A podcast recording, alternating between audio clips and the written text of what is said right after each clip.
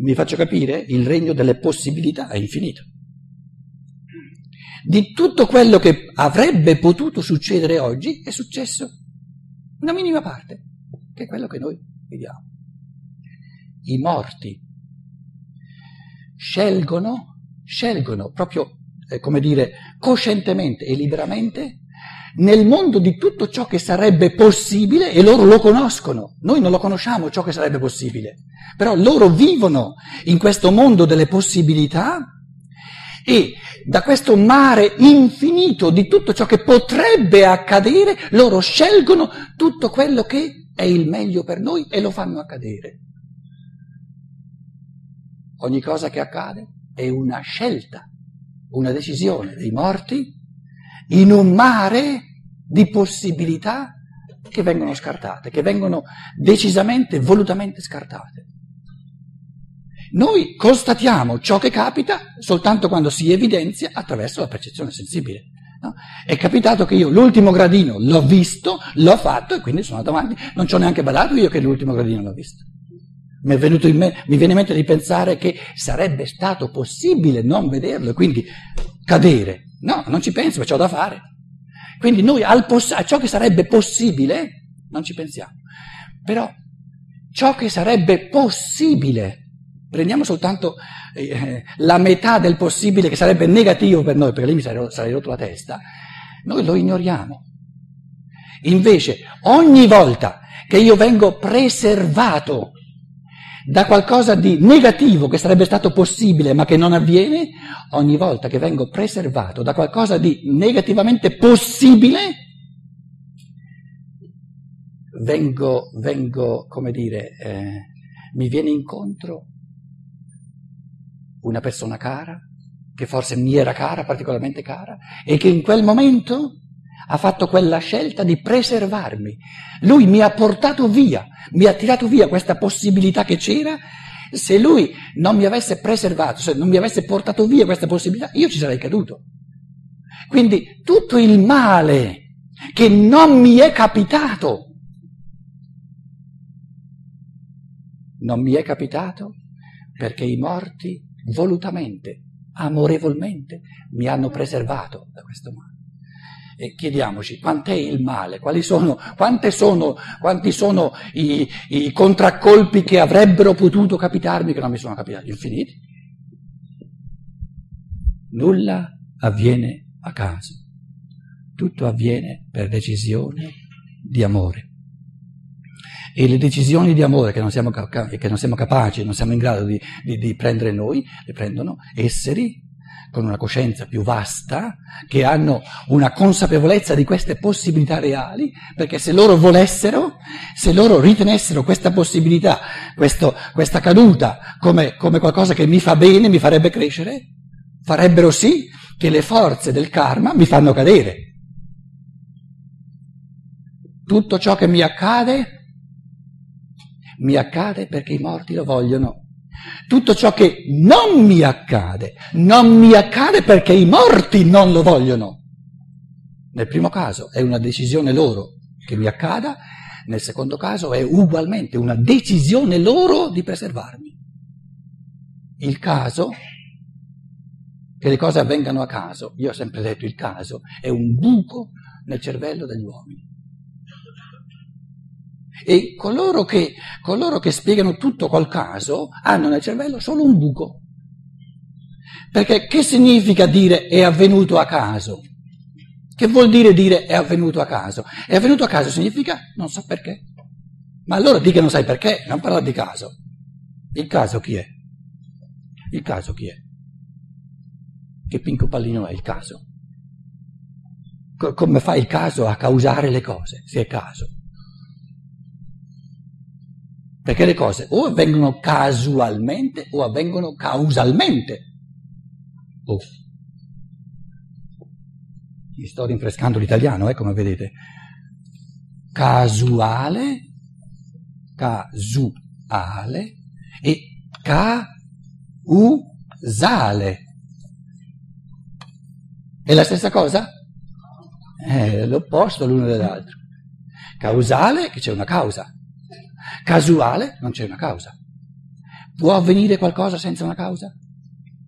La scienza moderna è proprio fondata sul dogma fondamentale che nulla può avvenire senza una causa. Ma il caso è la mancanza di causa. Quindi il caso è la contraddizione più assoluta dello scienziato moderno, perché il suo assunto fondamentale è che tutto ciò che avviene deve avere una causa. Quindi tutto, spiega tutto casua, causalmente. Ma se vuole spiegare tutto causalmente, non può permettersi di dire che qualcosa avviene casualmente, perché si contraddice in tutto e per tutto. Ciò che noi spieghiamo per causa e effetto, la causa la vediamo nel mondo visibile, nella natura. E va bene perché la scienza moderna si occupa soltanto delle cause e degli effetti visibili.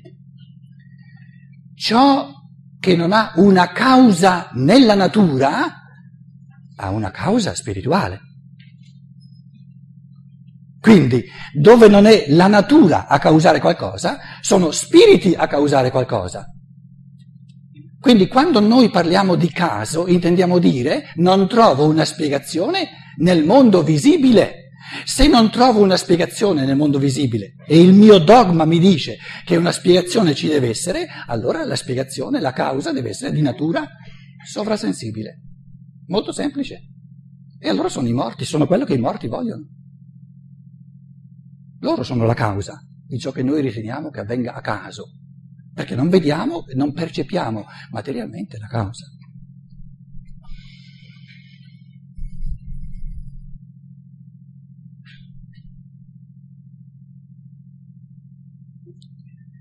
I tre grandi campi di influsso dei morti, i tre grandi campi di, anche di colloquio con i morti sono i nostri pensieri, i nostri sentimenti e nostre, la nostra volontà, le nostre azioni. Quando noi parliamo di intuizione, ho avuto un'intuizione, intendiamo dire, beh, questa, questa bella pensata non la posso attribuire in tutto e per tutto da me. Cosa, cosa, c'è di strano che in una intuizione che mi viene ci sia l'amore, ci sia l'ispirazione di uno spirito che ha oltrepassato la sfera della morte. Colloquiare, pa- parlare con i morti significa proprio parlare con loro, no?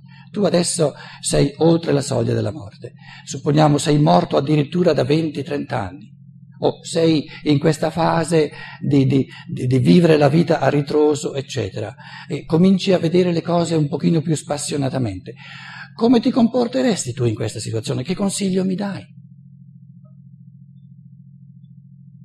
mi piace tantissimo quando Steiner descrive che dovrà venire, dovrà eh, sorgere una umanità nella quale il, i parlamenti, i parlamenti è il luogo dove si parla, si parla, si parla, no? perciò Parlamento. Guai se si fa qualcosa, eh, si deve parlare, parlare, parlare. E dice, i parlamenti diventeranno molto meno imp- importanti che non parlare con i morti ascoltare i consigli dei morti. Perché se nel Parlamento ci sono soltanto le coscienze incarnate, intrise di oscuramento, intrise di egoismo, eccetera, cosa salta fuori da, da 500 egoismi? È la bella società che abbiamo, via, la conosciamo.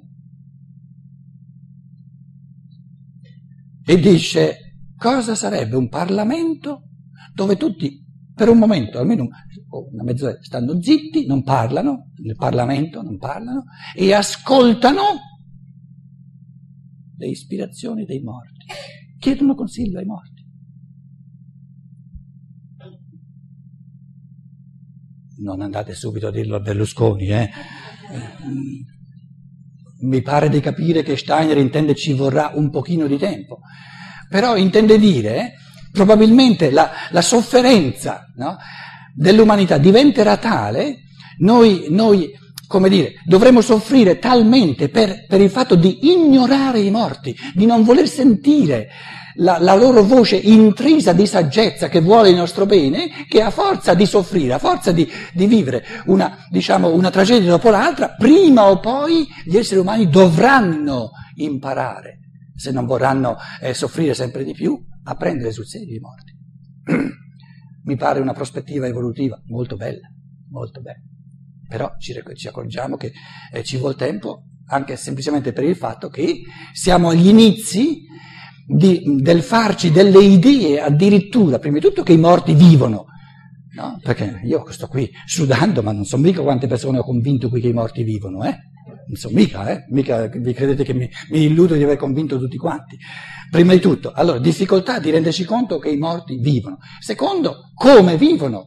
Poi addirittura recepire i loro pensieri, i loro consigli, che dovrebbero essere molto più saggi, ce n'è da fare, ma è un cammino molto bello, un cammino evolutivo molto bello. E proprio perché c'è tanto da fare, tanto vale che ci siano, è importante che ci siano delle persone che si rimboccano le maniche e cominciano a farlo. Il colloquio, eh, il, diciamo, il, l'incontro con i morti e eh, diciamo il, l'interloquire o il, il rapporto con i morti rappresenta il futuro più luminoso, più pieno di speranza dell'umanità. E l'umanità avrà un futuro soltanto nella misura in cui i vivi, cosiddetti vivi, impareranno sempre di più a mettersi in rapporto con i morti.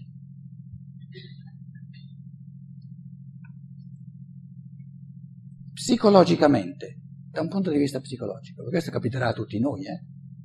perché io sono partito dal presupposto, almeno lì non si è fatto sentire nessuno, non si è contro, sono partito dal presupposto che fra cent'anni, andiamo sul sicuro, nessuno di noi sarà più vivo, saremo tutti più vivi di adesso. No? Ma psicologicamente immaginiamo noi, no? non presto, eh, diamoci ancora un bel po' di tempo, ma comunque verrà la morte. Immaginiamoci noi, mi immagino io, oltre la soglia della mia morte, che verrà prima o poi, a guardare, a vedere giù, guardare gli esseri umani che con me non parlano, con me, non, di me non ne vogliono sapere, non si occupano dei miei pensieri e mi considerano sparito. Non c'è più. Per i morti deve essere una tristezza infinita sentirsi ignorati. Ma quelli là sulla terra non si occupano di noi, è come se noi fossimo aria fritta. Deve essere una tristezza grande per i morti, quando loro sanno che non è che soffrono soltanto loro, ma sanno che siamo noi i primi a soffrire per il fatto di non considerare i morti. Però mettendomi nei panni dei morti, considerando come io vivrò la mia morte, quando poi mi toccherà vedere che tutti quelli che sono rimasti indietro mi hanno dimenticato, non si occupano di me, o tanti pensano non ci sono più, sono sparito. Il materialismo, il cosiddetto materialismo, è una cosa poderosa, è una cosa fenomenale. E tra, eh, tra uno dei tratti più fondamentali è questa, questo ignorarsi, questo ignorare tutti gli spiriti umani che sono più vivi di noi, vengono ignorati. Adesso si fanno vedere qui non i morti ma i vivi, ma ho già parlato un'ora io. Che è successo? No, tre quarti d'ora sono. Allora tutti insieme, dai, se no... Eh... Chi altro c'è?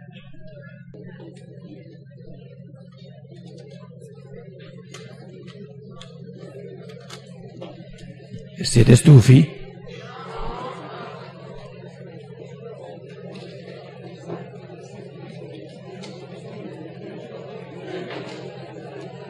Beh, che è successo? Una pausa estemporanea?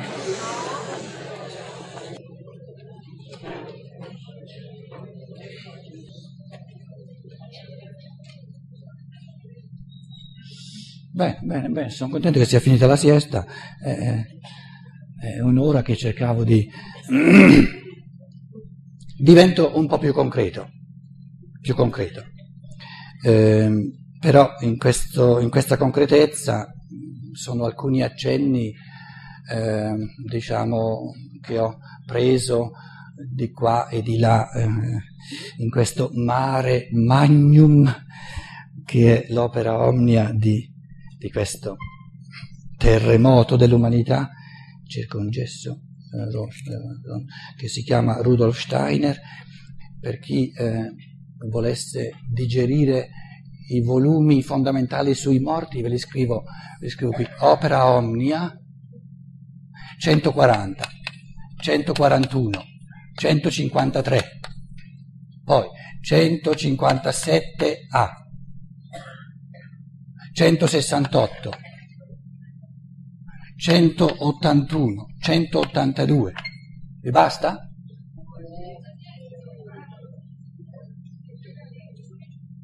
Eccetera, eccetera. Questi sono volumi particolarmente eh, incentrati sui morti. Se volete, se volete Rudolf Steiner diluito, diluito da Pietro Archiati, allora c'è eh, il Ternario ha fatto proprio, in vista di questo convegno, la seconda edizione del Vivere con gli angeli e con i morti.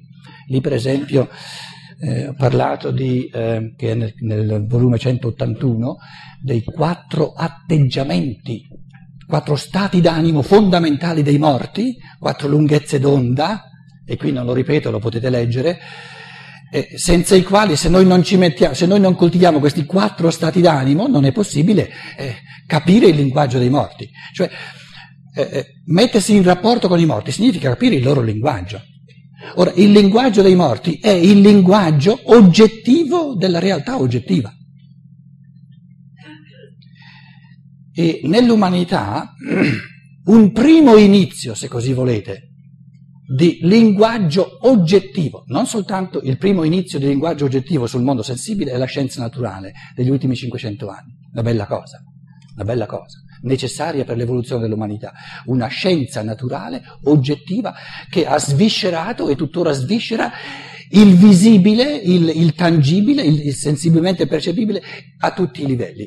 La scienza dello spirito di Rudolf Steiner è un primo inizio di conoscenza scientifica oggettiva di tutto ciò che è invisibile. Ma una cosa, un, un, come dire, un, un uragano nell'umanità e aspetta di che ci siano individui che se la bevono, che se la godono. No? ma è tutta una, un'offerta alla libertà individuale. Eh, io vi garantisco che è una cosa veramente molto bella.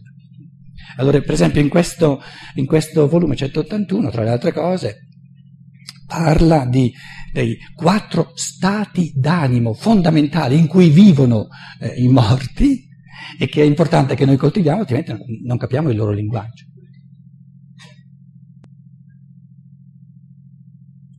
E sono la gratitudine per tutto ciò che avviene, il senso di comunione per tutto, sono, come dicevo, li potete leggere, sono eh, il senso di fiducia verso l'avvenire e la capacità di diventare sempre più giovani.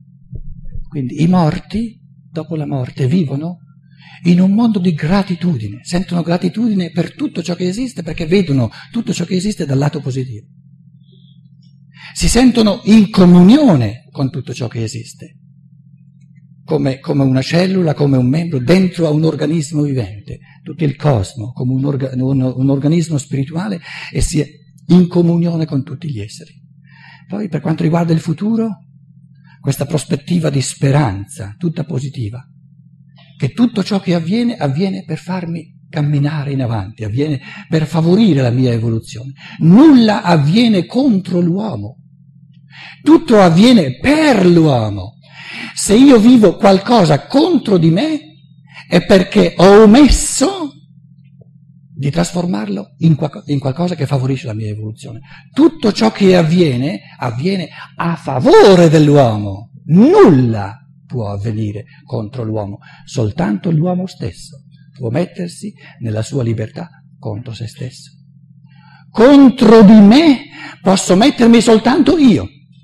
Tutto il mondo, tutti gli altri, tutto ciò che avviene, avviene con l'intento di favorire la mia evoluzione. Soltanto io posso danneggiare la mia evoluzione omettendo di afferrare in positivo tutto ciò che mi avviene. Ma quello lì mica mi vuol bene, quello lì vuole imbrogliarmi. Se lui vuole imbrogliarmi, danneggia se stesso, è un problema suo. Io posso fare del suo imbroglio un motivo di evoluzione. Chi me lo proibisce? Ma ha rubato 10.000 euro. Meno male, 10.000 grani in meno.